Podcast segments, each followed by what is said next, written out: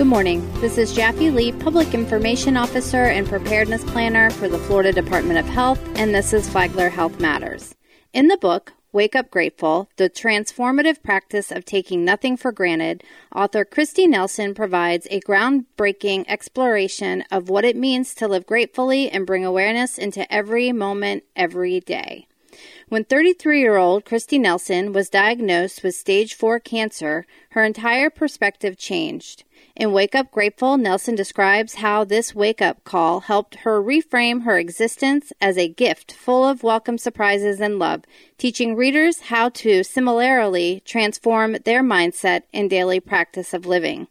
In this empathetic and heartfelt story of Nelson's journey, reckoning with her own experience as a survivor, Nelson walks readers through becoming fully present by tending to what matters, embracing a curious nature, going beyond one's comfort zones, and open oneself to the fullness of the life that is already in front of them. Brimming with introspective prompts and guiding practices, Wake Up Grateful is the complete guide to becoming present in and thankful for the life we've been given.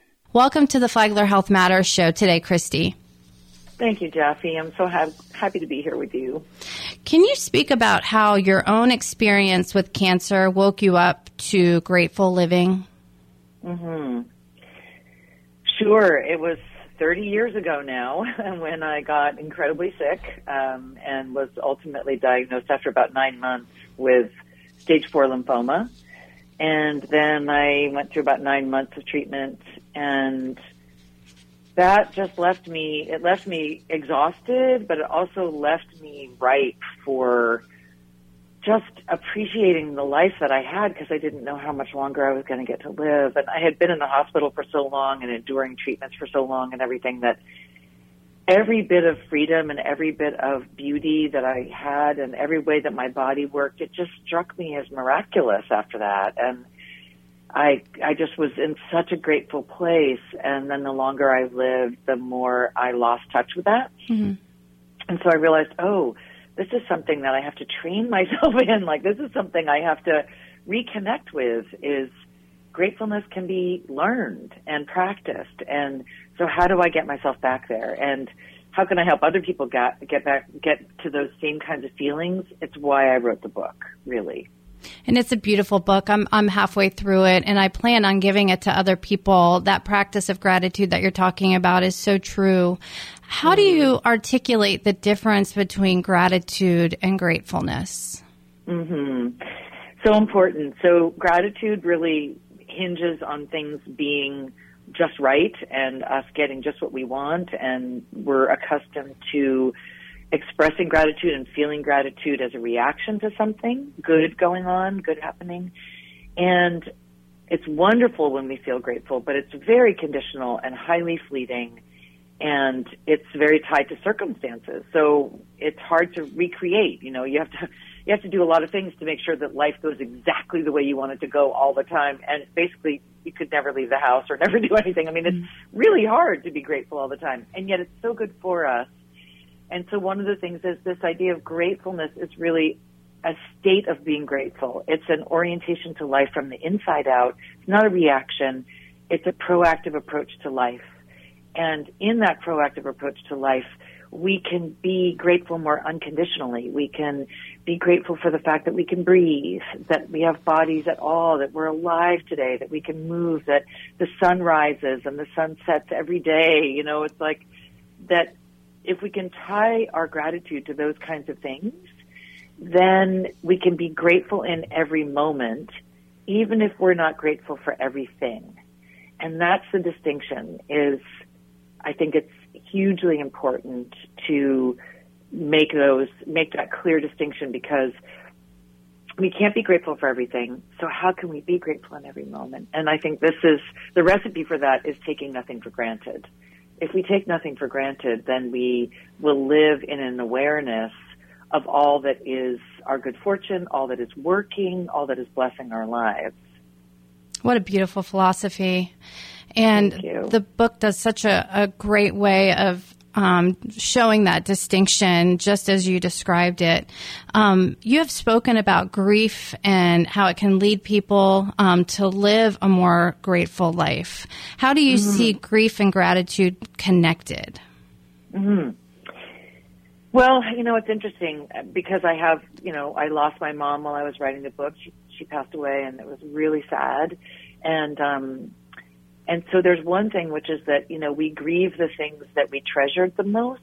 We, we grieve what we appreciated. We, we grieve the loss of what we cherished.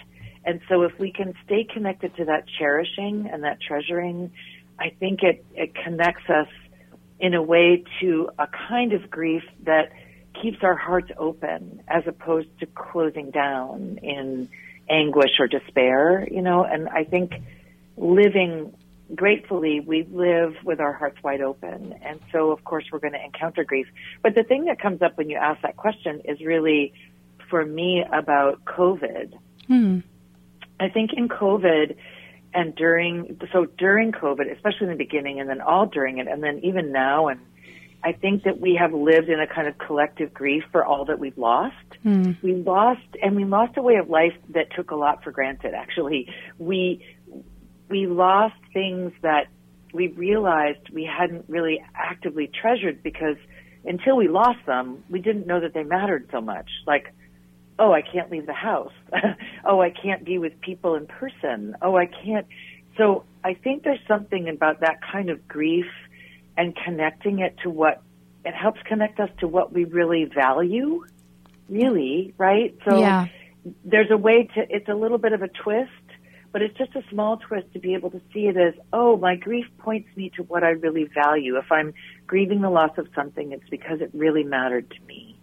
And so I think COVID did bring us into a collective grief about all that was lost during that time. And then what I hope is that when we come out the other side of those kinds of experiences, we're actively treasuring those things more, right? So that we actually learn from it to say, oh, I can do this now. I can be with people now. I can enjoy these freedoms now and not take them for granted again.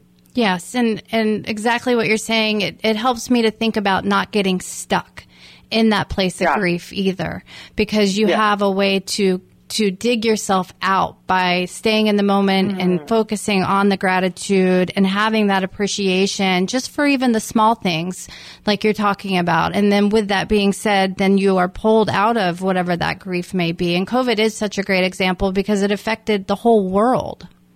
Exactly. We were all in it together. Yeah. And and I think even if you, you know, one of the things I want to say about gratefulness is there are people who say you can't feel gratitude and any negative emotion or any hard emotion at the same time. And I think that's silly. I think that you can feel grateful and also feel really tender and you can feel grief and you can feel fear and you can feel it's just that if we can hold our hearts gratefully open to the things in life that we treasure and cherish, then we have a balance to all the things that are also so hard. And the world is filling us up all the time right now, the headlines and everything with things that are so hard that I think we also need to fill ourselves with the things that bring us delight and wonder and joy, the things that we're grateful for and not apologize for that. We need it in order to be able to deal effectively with what's hard. Yeah. Does that make sense? It does. Yeah. So yeah, for anyone you. who's listening, um, just jumping in here, I have author Kristi Nelson on the phone with me, and we are talking about her new book, Wake Up Grateful, The Practice of Taking Nothing for Granted.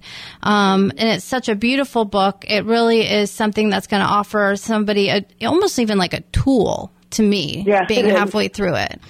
Um, yeah and with that, you know, I have one last question for you. It's it's the five yeah. principles of grateful living that's outlined in this book. Um, everything mm-hmm. is surprise. This idea can be frightening to some, but um, tell us a little bit about that concept. Mm.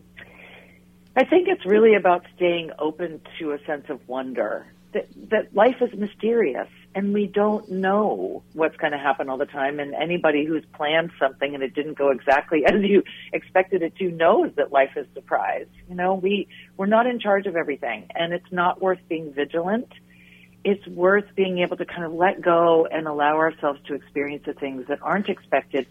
And even though some of them may be difficult, there's also so much beauty and kindness and love and amazing things that are waiting for us in that being open to surprise and staying curious about those kinds of things. And, and it helps us to be resilient to know that that's the truth about life. So I think we get very stuck in the idea that we can control life and that it's a liberation to let go yes. in some ways, you know? Yes. Oh, that exactly. So, wake up grateful. The practice of taking nothing for granted. Kristi Nelson, author. Mm. Thank you so much for taking the time, and thank you for the book. And I, I plan on making this book a gift for other people that I find important in my life. Thank you, Jaffe. It's really a guidebook for life, a guidebook for well-being. So, thank you for that. Thank you.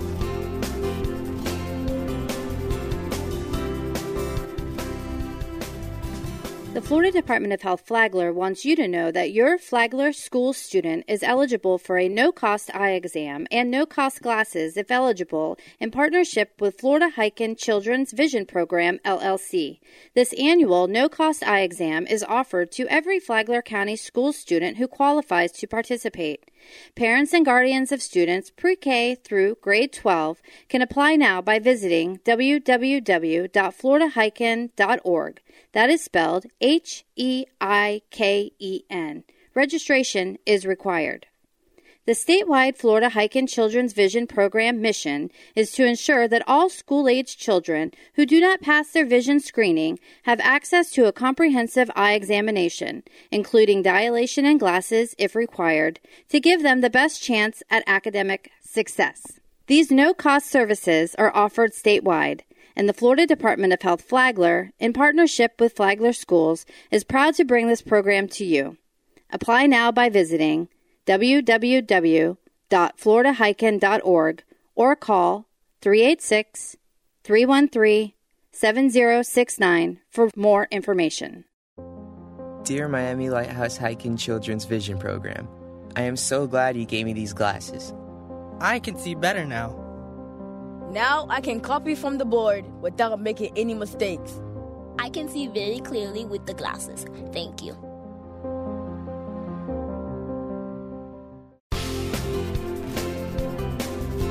The second part of our show today. I am happy to be here with Marvin Hall, biological scientist for the Florida Department of Health Flagler.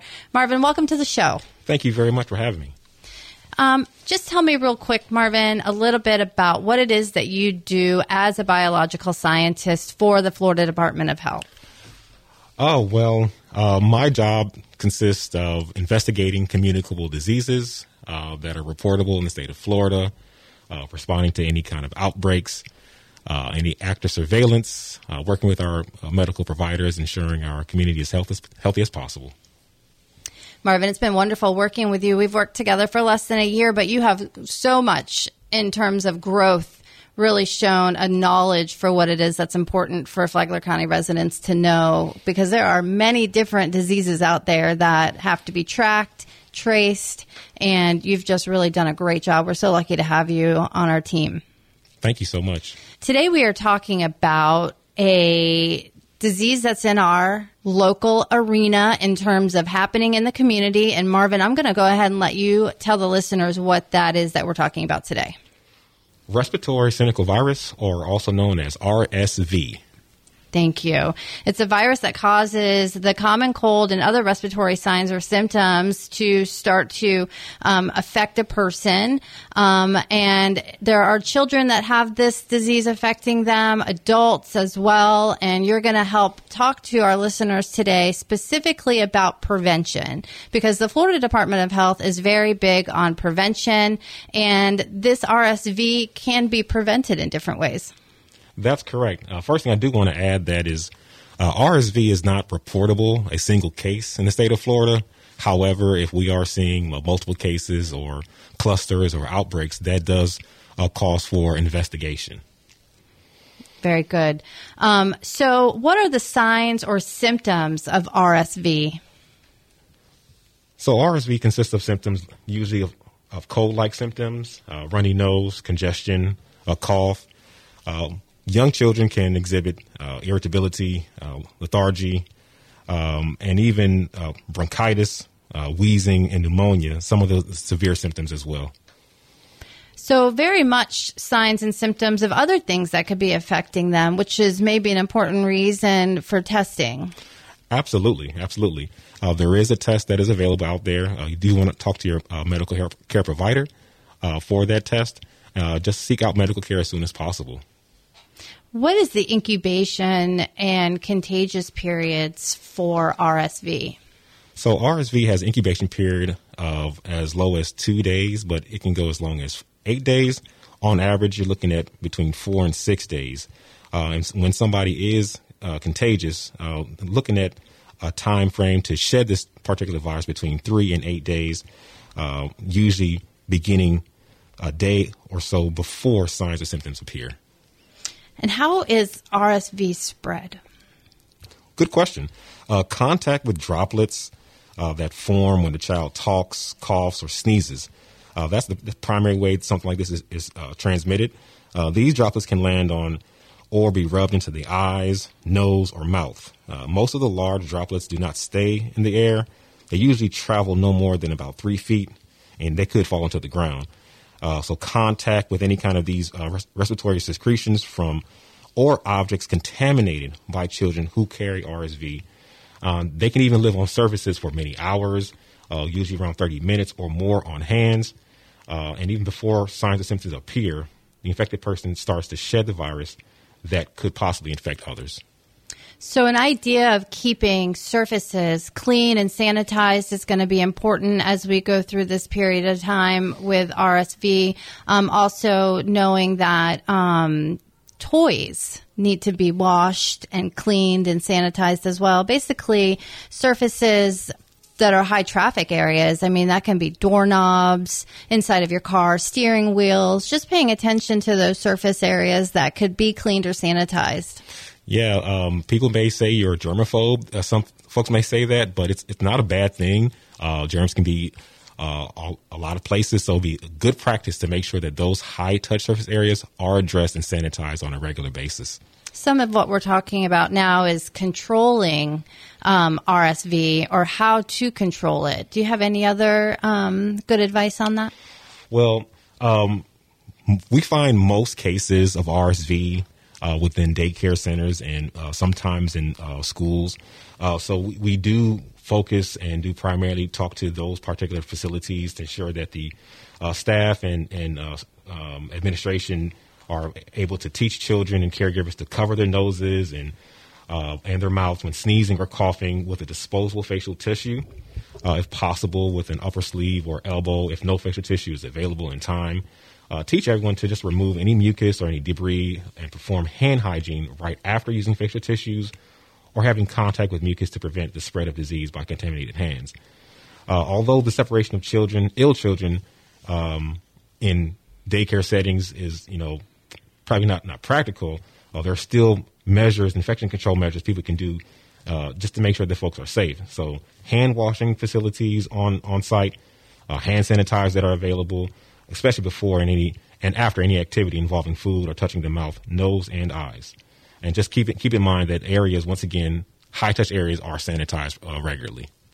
Good, good point. Yes, especially as we go into the season and, you know, in general for just hygiene, like you said, surface being cleaned, sanitized, high touch areas, and then leading us into a conversation about hand washing and how important it is to hand wash, but to properly hand wash. The Florida Department of Health always is putting information out about how proper hand washing is so important.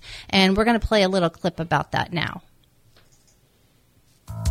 Hand washing should take you about one minute. Use a timer or count from 1 to 10 in each of the following steps. Wet hands with water and apply enough soap to cover all surfaces of the hands. Let the water run smoothly to avoid touching the tap later on. Rub hands palm to palm to obtain a good quantity of foam. Then rub right palm over the back of left hand with interlaced fingers, and vice versa. Rub again palm to palm with fingers interlaced. Rub the back of your fingers to opposing palms with fingers interlocked, repeating this action for each hand. rub rotationally left thumb clasped in right palm and vice versa. To clean the tips of the fingers, rub rotationally backwards and forwards with clasped fingers of right hand in left palm and vice versa. Rinse hands thoroughly with running water. Dry hands thoroughly with a single use towel. If the tap is not elbow operated, use this towel to turn off the tap without touching it directly. Your hands are now clean and safe.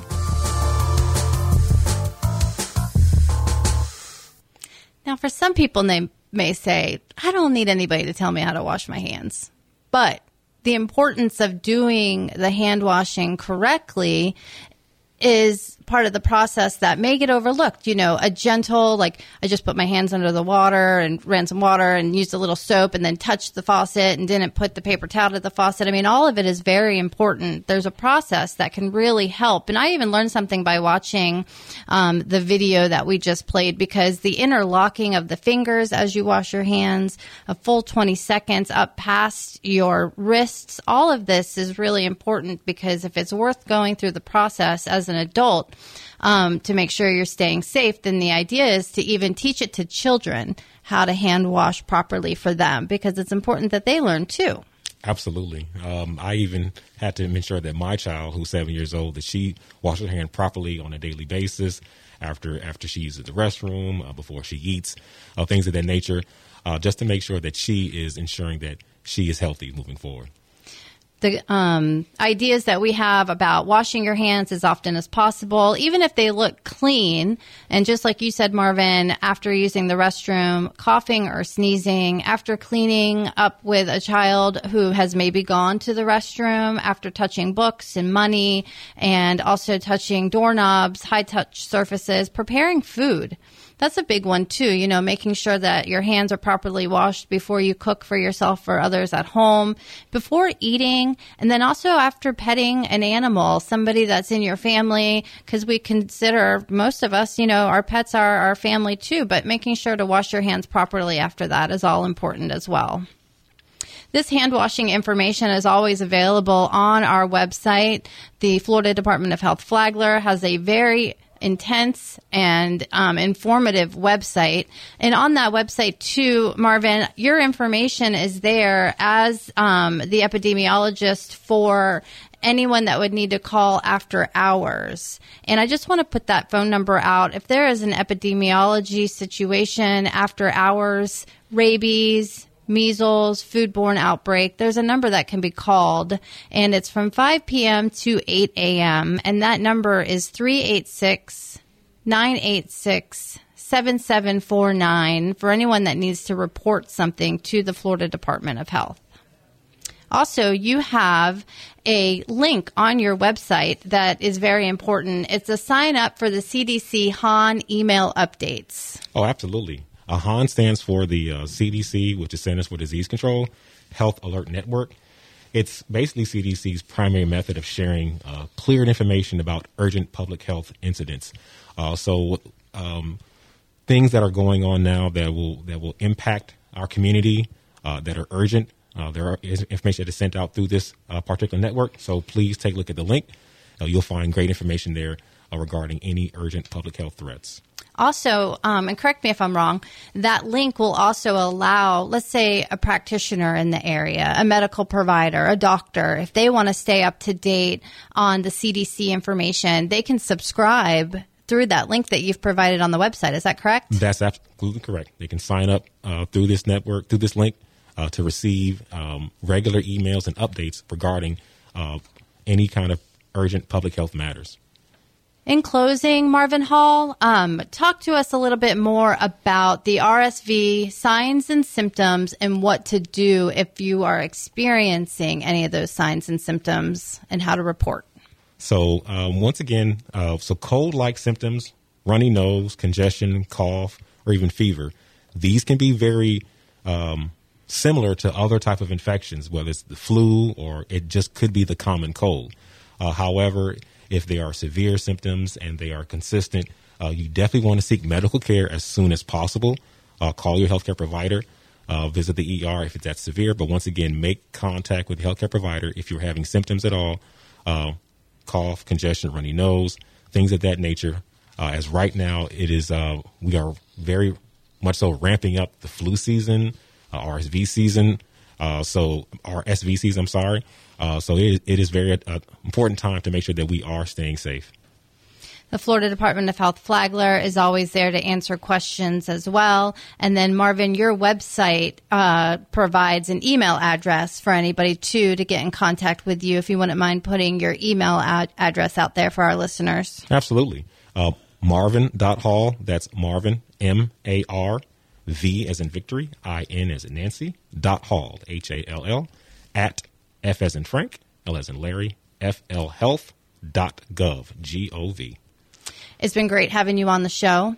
And it's really wonderful that you took the initiative to get that link on the website for those CDC HAN email updates. I think that's wonderful information for Flagler County to have, and it's very much needed. So I encourage anybody who's listening to subscribe as a practitioner or a medical provider because um, it really helps in our partnership with the Florida Department of Health. It helps you so that you're getting the correct information out, and it allows practitioners to read and know the information that they need as well yes, we just want our community to be to stay up to date on any urgent public health matters uh, as best as possible. Thank you. Thank you. Thank you for taking the time to be here with me today, too. I really appreciate it. Absolutely. This has been another edition of Flagler Health Matters. You can find past episodes of the show at flaglerbroadcasting.com slash podcast, and please give us a like on Facebook. I'm Jaffe Lee with the Florida Department of Health. Have a great weekend.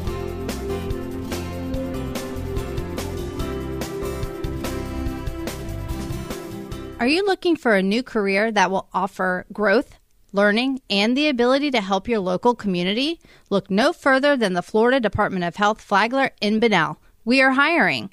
Working for the state of Florida is more than a paycheck. We offer a total compensation package for employees that features a highly competitive set of benefits for qualifying jobs, including annual leave and sick leave, nine paid holidays, state group insurance coverage options including health, life, dental, and vision, retirement plan options, including employer contributions, tuition waivers, flexible spending accounts, and more. Are you looking for a job in the dental field? We're hiring. Are you looking for a job in the business sector? We're hiring. Our positions start above the current minimum wage. Go to jobs.myflorida.com and search for jobs today using Bunnell or 32110. Again, that's jobs.myflorida.com and find your Florida Department of Health Flagler job today.